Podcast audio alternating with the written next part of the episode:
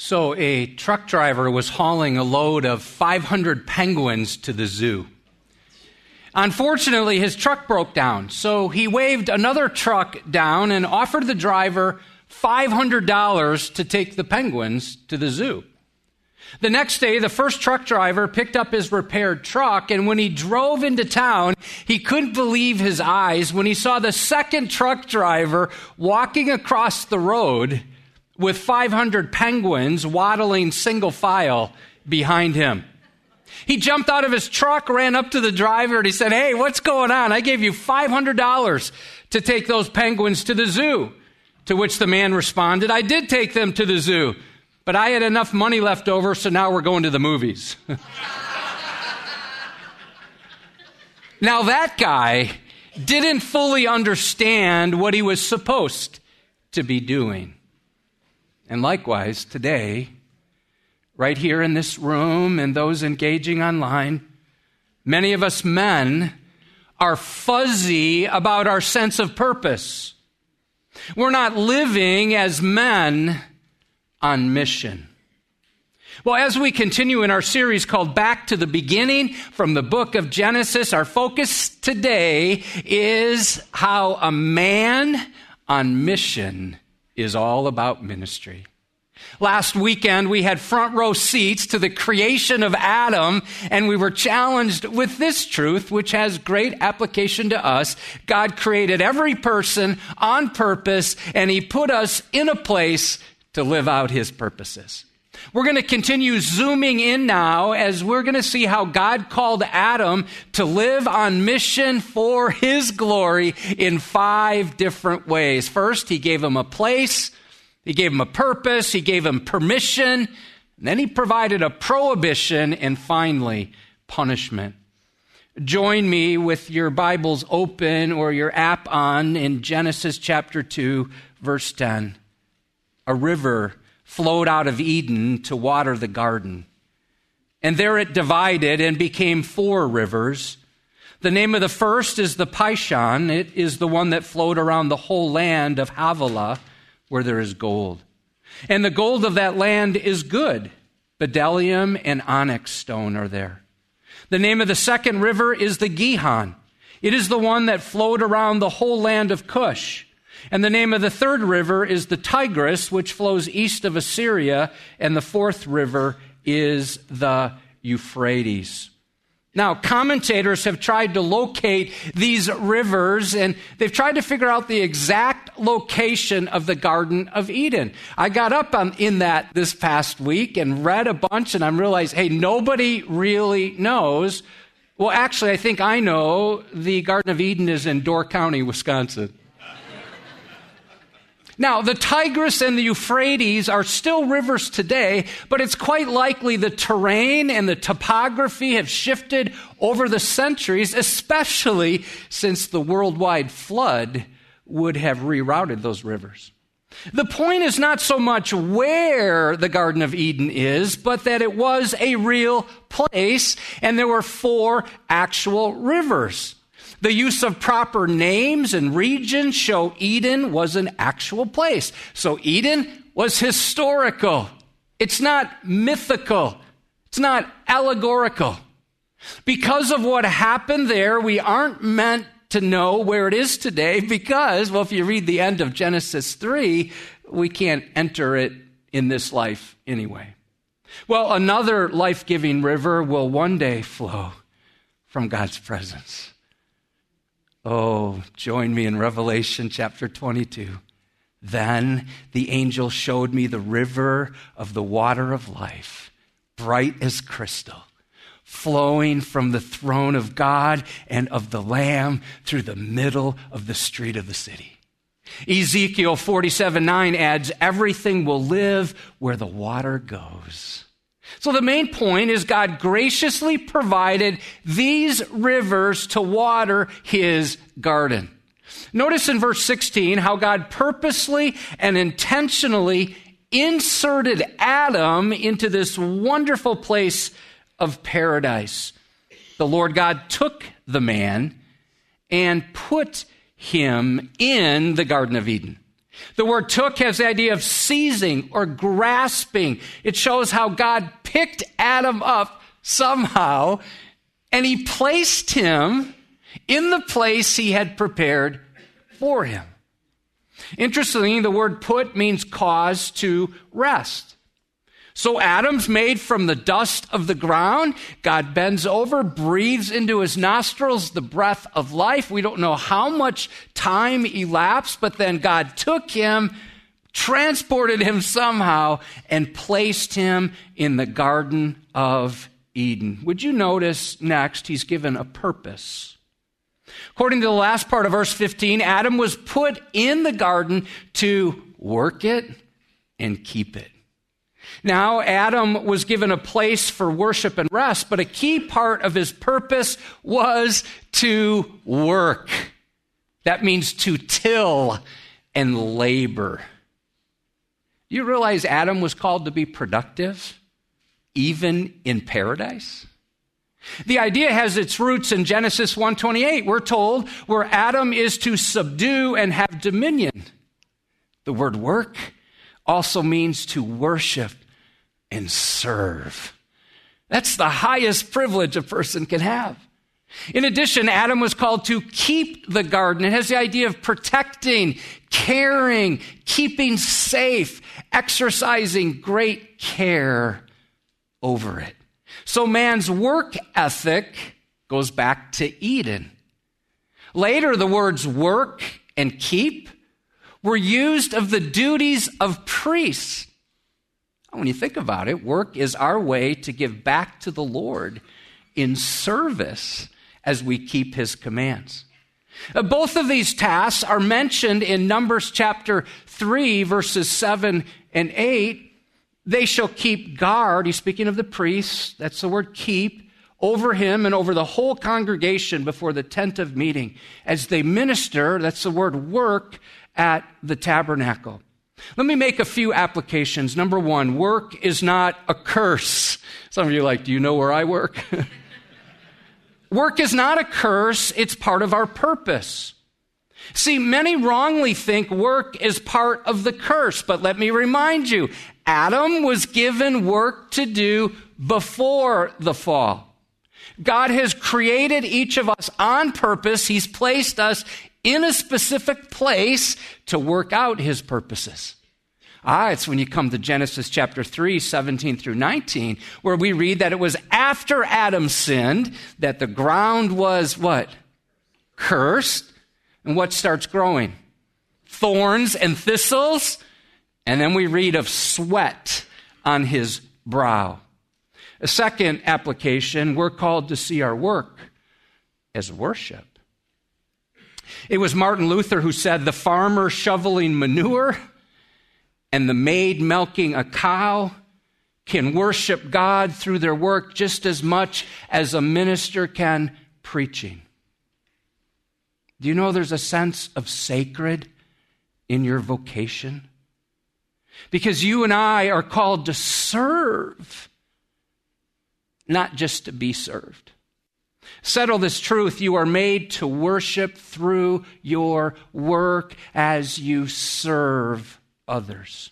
Let's take this to the home.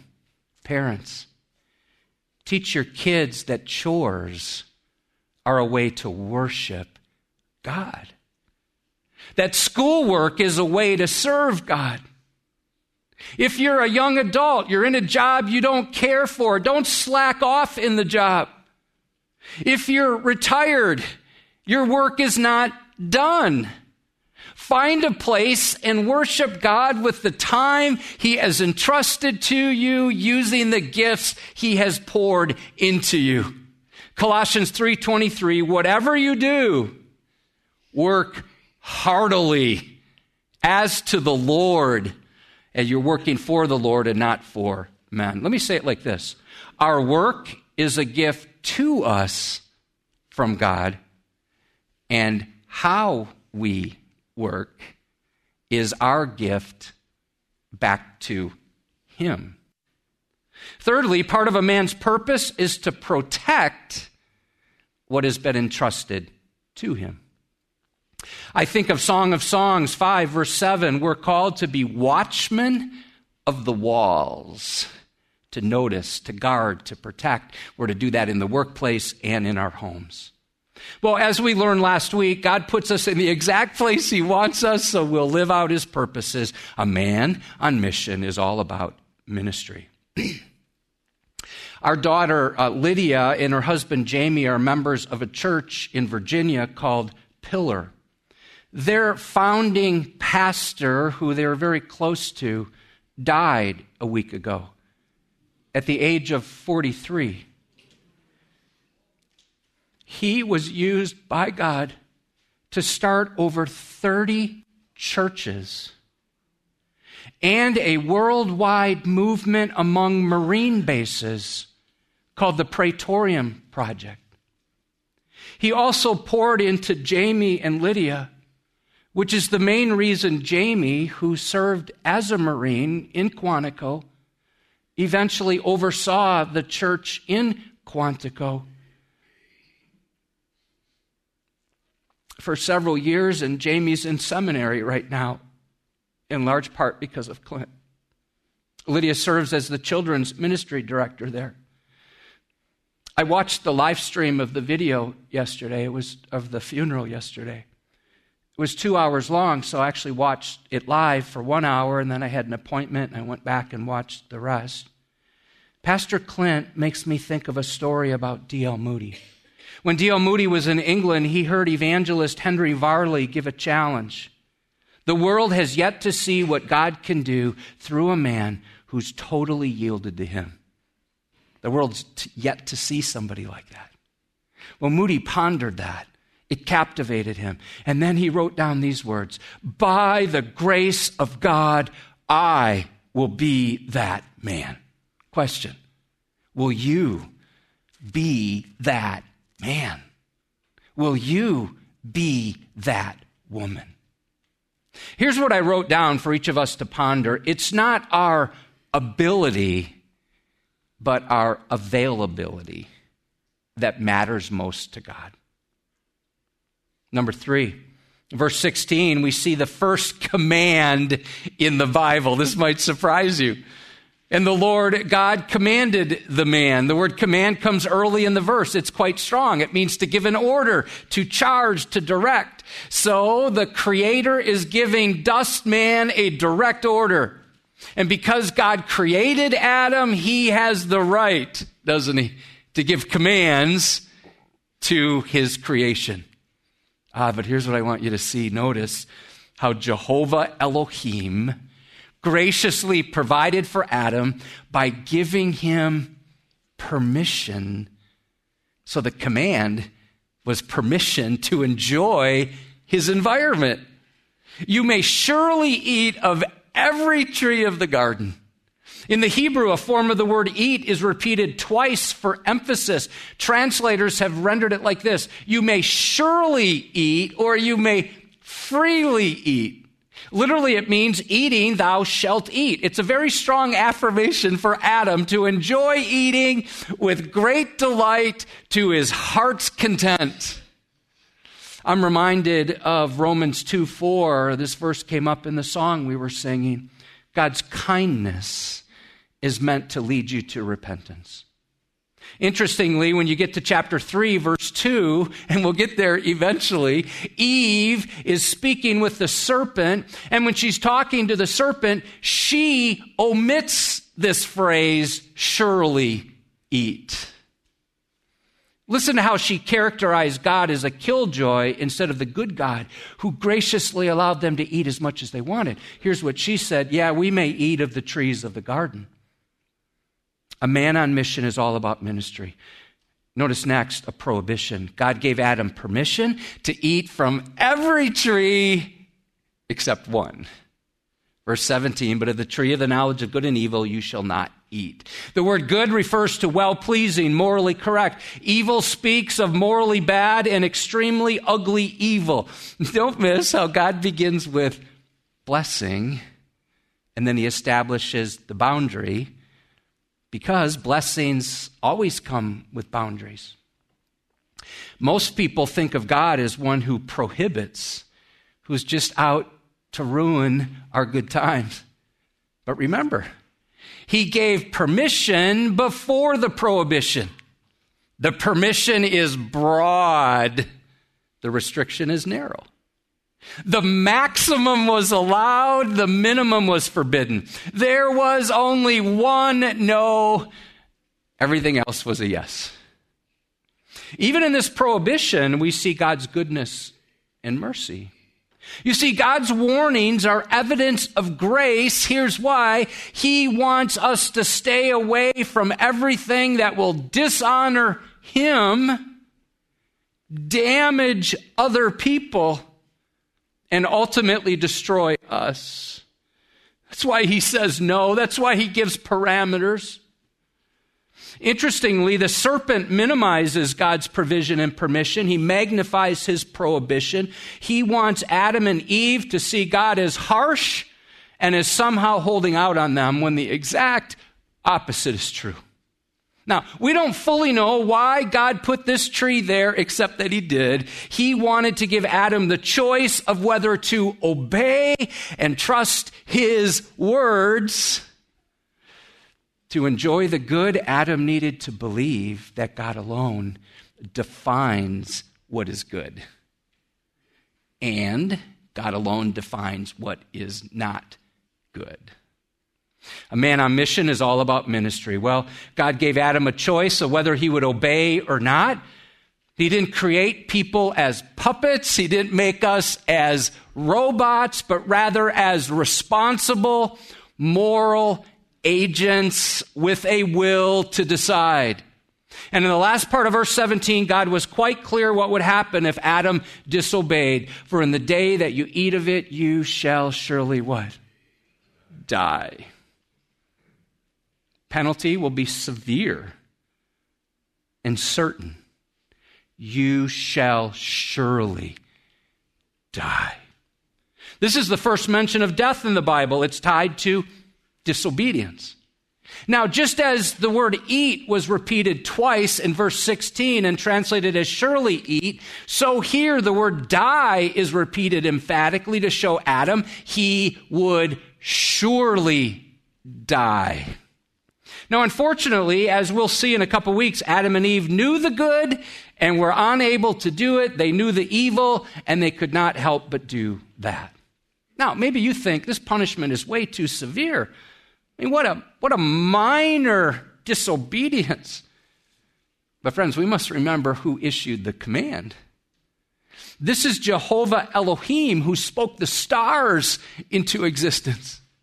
God is completely just because all sin is cosmic treason against the Lord Most High.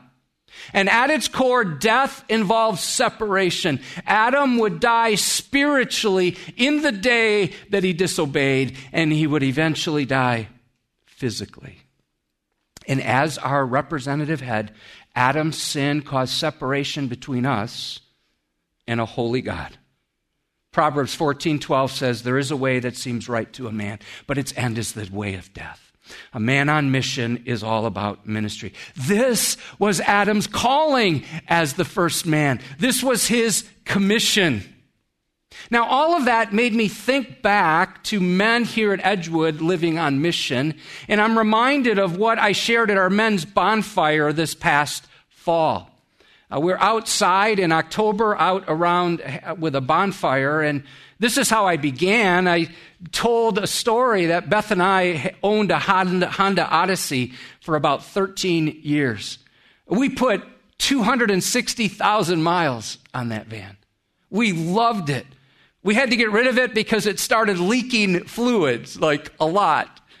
So, two and a half years ago, we bought a used 2016 entry level basic trim Honda Pilot with only 35,000 miles on it. We went from heated leather seats to cloth seats.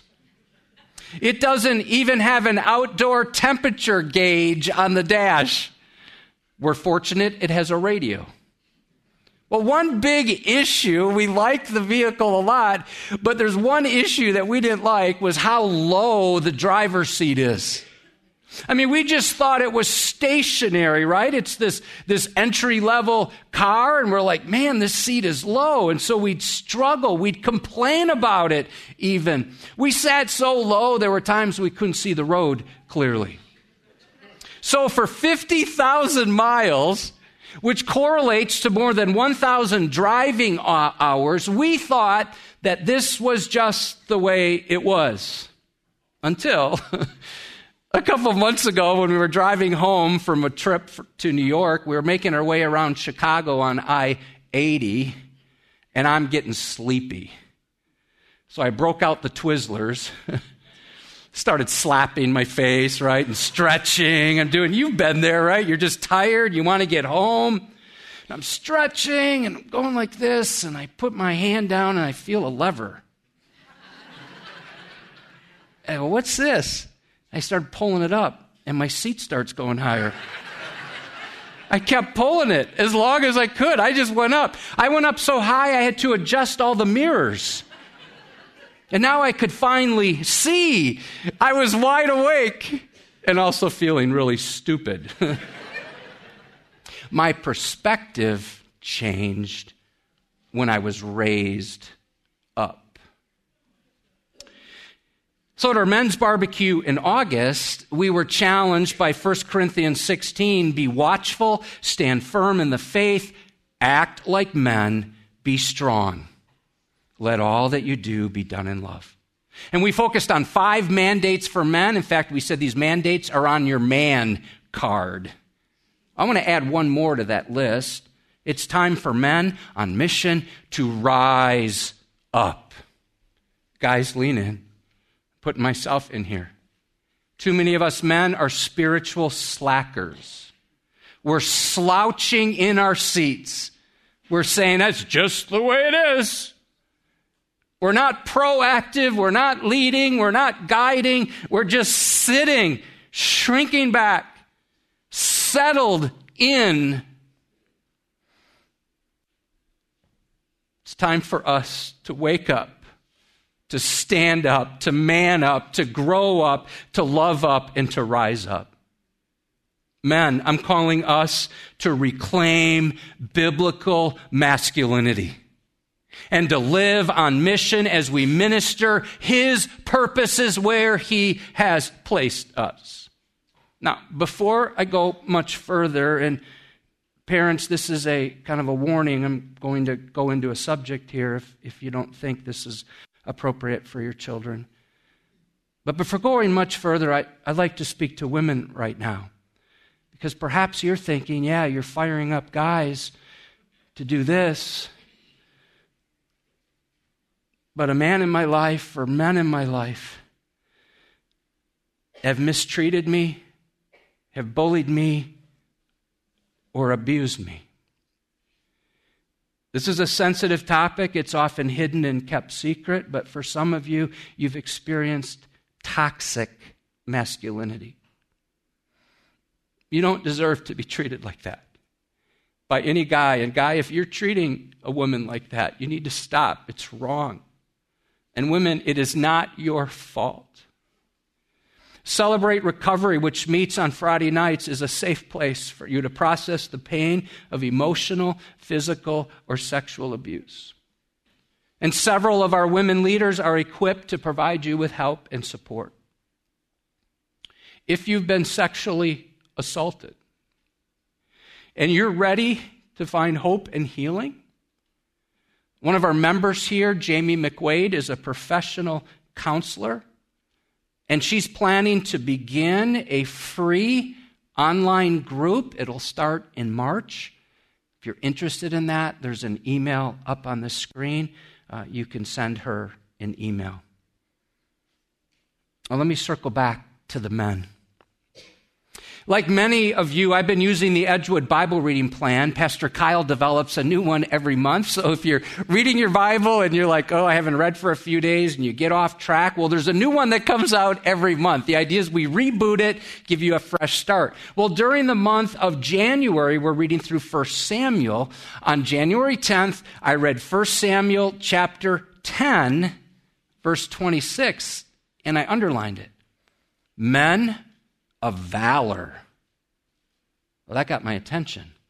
Whose hearts God had touched.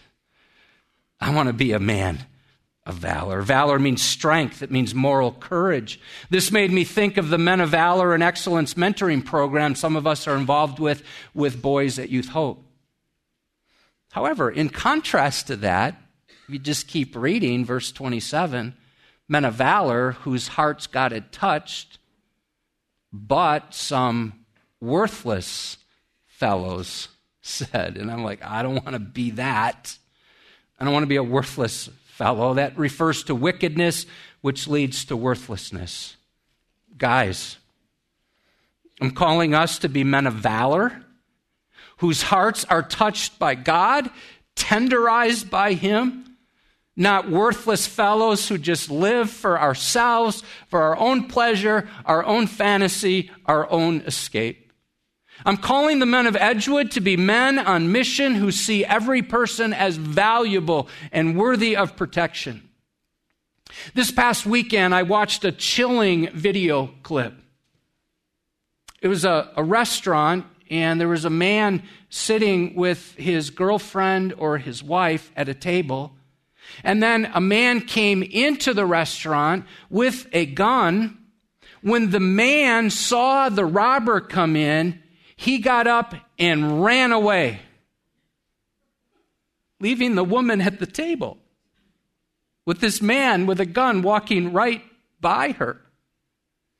And after the robber left, this woman got up and she looked around and she went outside and looked for her man who was nowhere to be found. He had fled in fear. And unfortunately, this is a picture of how men often abandon women when they experience a crisis pregnancy.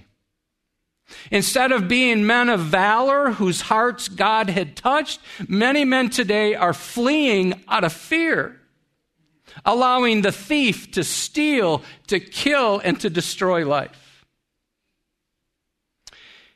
This is Sanctity of Life weekend.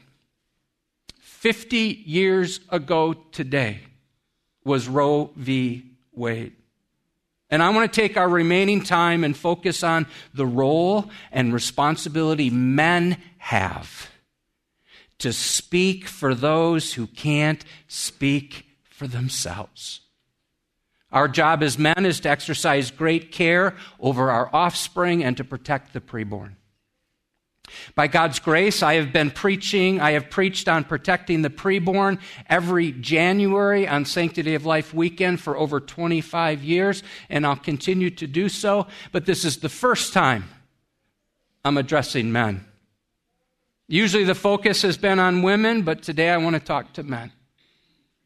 Let's ponder this command from Deuteronomy 30. I call heaven and earth to witness against you today. I've set before you, here the choices life and death, blessing and curse. Therefore, choose life that you and your offspring may live. Larry Hoffel, who's sitting over here, uh, has been attending Edgewood with his wife Ashley and their three children.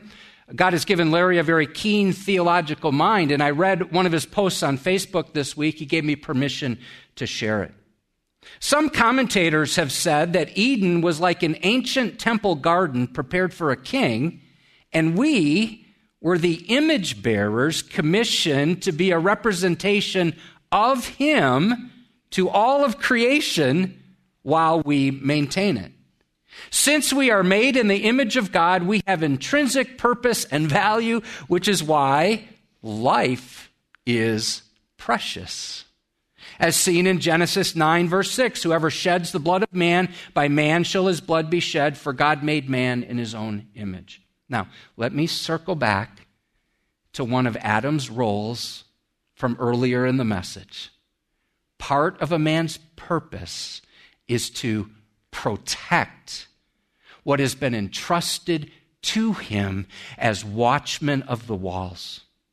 As part of that responsibility, I submit men must serve as watchmen over life in the womb. You see, abortion has become and has been a hot button political issue, but at its core, it's a moral issue. It's a justice issue.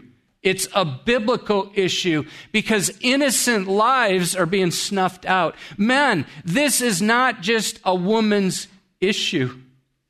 Newly released figures show that one fifth of the preborn in the United States were uh, in 20 were aborted in 2020, which comes out to about 1 million babies.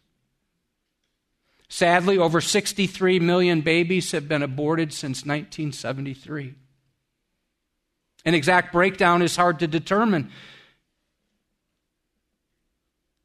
because 54% of all terminations don't take place in abortion clinics anymore. More than half of all abortions are now the result of the abortion pill that's taken at home, which is becoming less regulated and more available. Edgewood member Ken White serves as the men's services coordinator. Ken sitting down here in the front at Pregnancy Resources. Recently, I asked him about the influence of men when it comes to the decision of a woman to carry and parent a baby when she gets pregnant. This is what Ken said. The new mom gets advice from everywhere and seemingly everyone, from family members, from friends, from coworkers, even from strangers. But the number one influencer of the mom is the father of the baby. Because 61%, Ken tells me that number is even higher in the 70% range, 70% of the time, the dad is the first to hear the news from the new mom. They are very influential in the baby decision process. This confirms a 2021 CareNet study, which states that the father has the most influence on that decision, far outweighing the influence of medical professionals and the woman's mother. When men say something like this to the woman, I'm good with whatever you decide. That's a cop out. And it makes her feel very alone and abandoned. The best thing you could say is something like this I am with you in this. I don't want you to go through this alone. We created life, and now let's protect this life. Men of valor, let's be convictional and not compromise. But let's also be compassionate and caring. Don't waver, don't waffle, don't wander, and don't flee in fear. Speak up for the little, the least, and the lost. Wake up, stand up, man up, grow up, love up, and rise up, O men of God. A man on mission is all about ministry. Men of valor must value every life. For the past three years on Sanctity of Life weekend, we've focused on the help pregnancy resources provides to women who've had abortions. Last week, last year, we actually had a, a young mom from Thailand share her story that she had an abortion scheduled and God intervened. And at the end of her story, her little girl came up on the platform. The two previous years, we had women come up and share their story of having an abortion. If that describes you, would you please know that abortion is not the unforgivable sin? There is freedom and forgiveness available through Jesus Christ. And Pregnancy Resources offers a post abortion Bible study on a regular basis to help bring hope and healing to hurting women. This is a safe place for you to be. There are others who can understand, and this is a place of grace.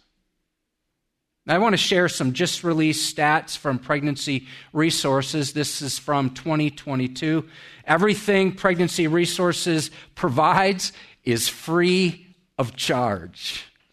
Actually, I'd like you to just raise your hand if you're on staff or you serve as a volunteer at Pregnancy Resources. Go ahead, raise your hand. Look at the hands around the room. Um, every service, a lot of people. So check this out 1,932 distinct individuals were served at Pregnancy Resources. That's an increase of 34% over the year before.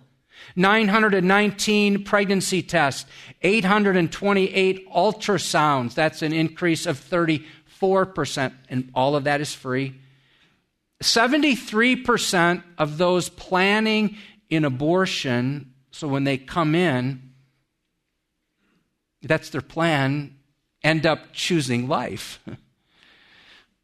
But interestingly, that number is lower than previous years, and there's some reasons for that. Uh, many more clients come into the centers with a mindset that they want an abortion. It was typical in past years to see under 20 clients who were abortion minded for an entire year, but with more abortion minded clients, it's far more difficult to impact uh, women positively. Secondly, perhaps you're not aware of this, but sadly, the state of Illinois pays for an abortion. It's entirely free for those who are on Medicaid. Thirdly, the at home abortion pill affects that number because the client is often told they must get an ultrasound to see how, how far along the baby is. And by the way, this takes a tremendous toll emotionally on staff and volunteers. Check this 1,438 clients indicated they had no spiritual beliefs. That's 74%. 1,300 spiritual discussions uh, took place. 456 attended classes, 1,800 packages of diapers, 205 new baby gift bags. By the way, Edgewood provided many of those our, from our Christmas curbside um, outreach. Uh, there are uh, 292 cans of formula, 82 car seats, 435 containers of prenatal vitamins. You have heard people say, oh, those of you who speak up for life, you don't care about babies after they're born. Uh, not true. We do, and we'll do everything we can to help.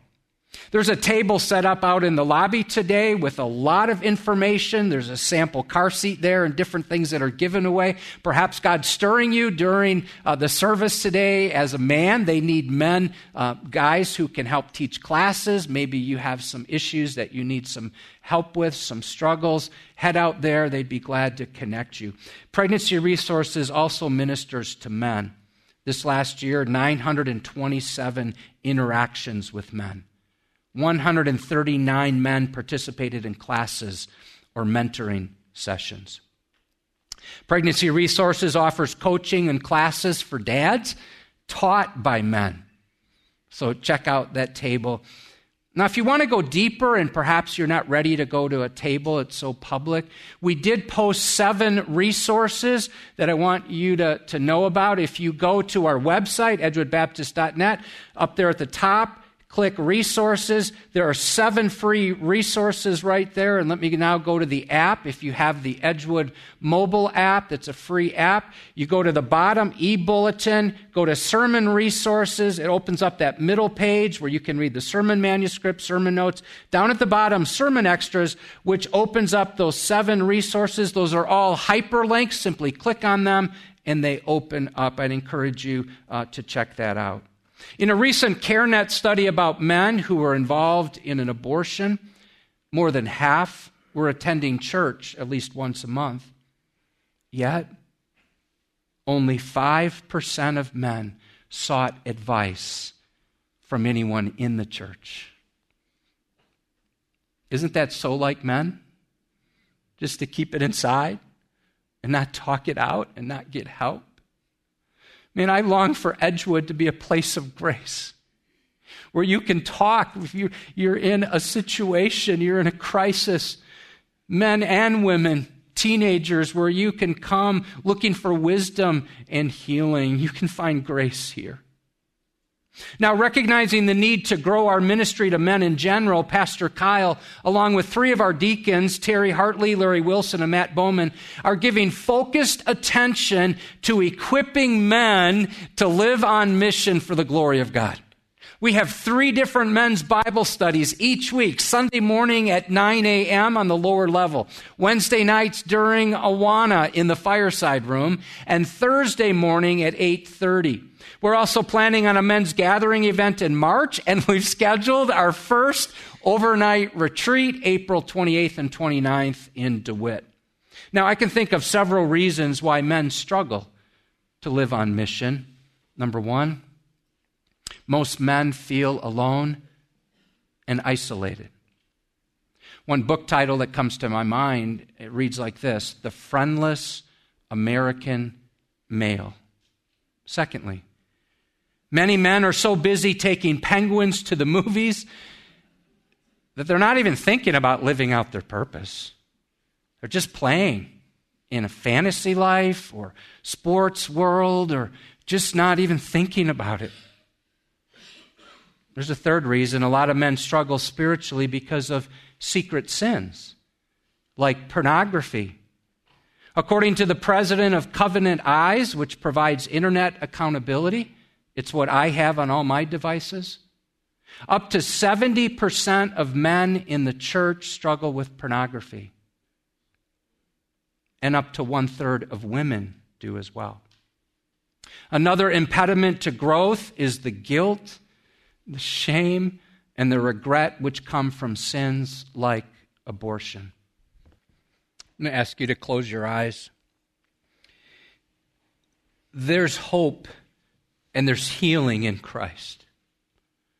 When Adam failed in the garden, we all failed with him. But Jesus is the true gardener who obeyed in the Garden of Gethsemane to deliver disobedient gardeners like us. God, we thank you for your grace that leads sinners home. From death to life, so we can be forgiven and free forever. God, there are people engaging online and right here in this room who are in need of forgiveness and cleansing freedom from guilt and shame and regret. Thank you that you freely offer that. You freely offer that because of your finished work on the cross. Jesus, do your work, bring healing, restore hope. And Lord, would you mobilize all of us to live on mission for your ministry? And we pray in Jesus' name. Amen.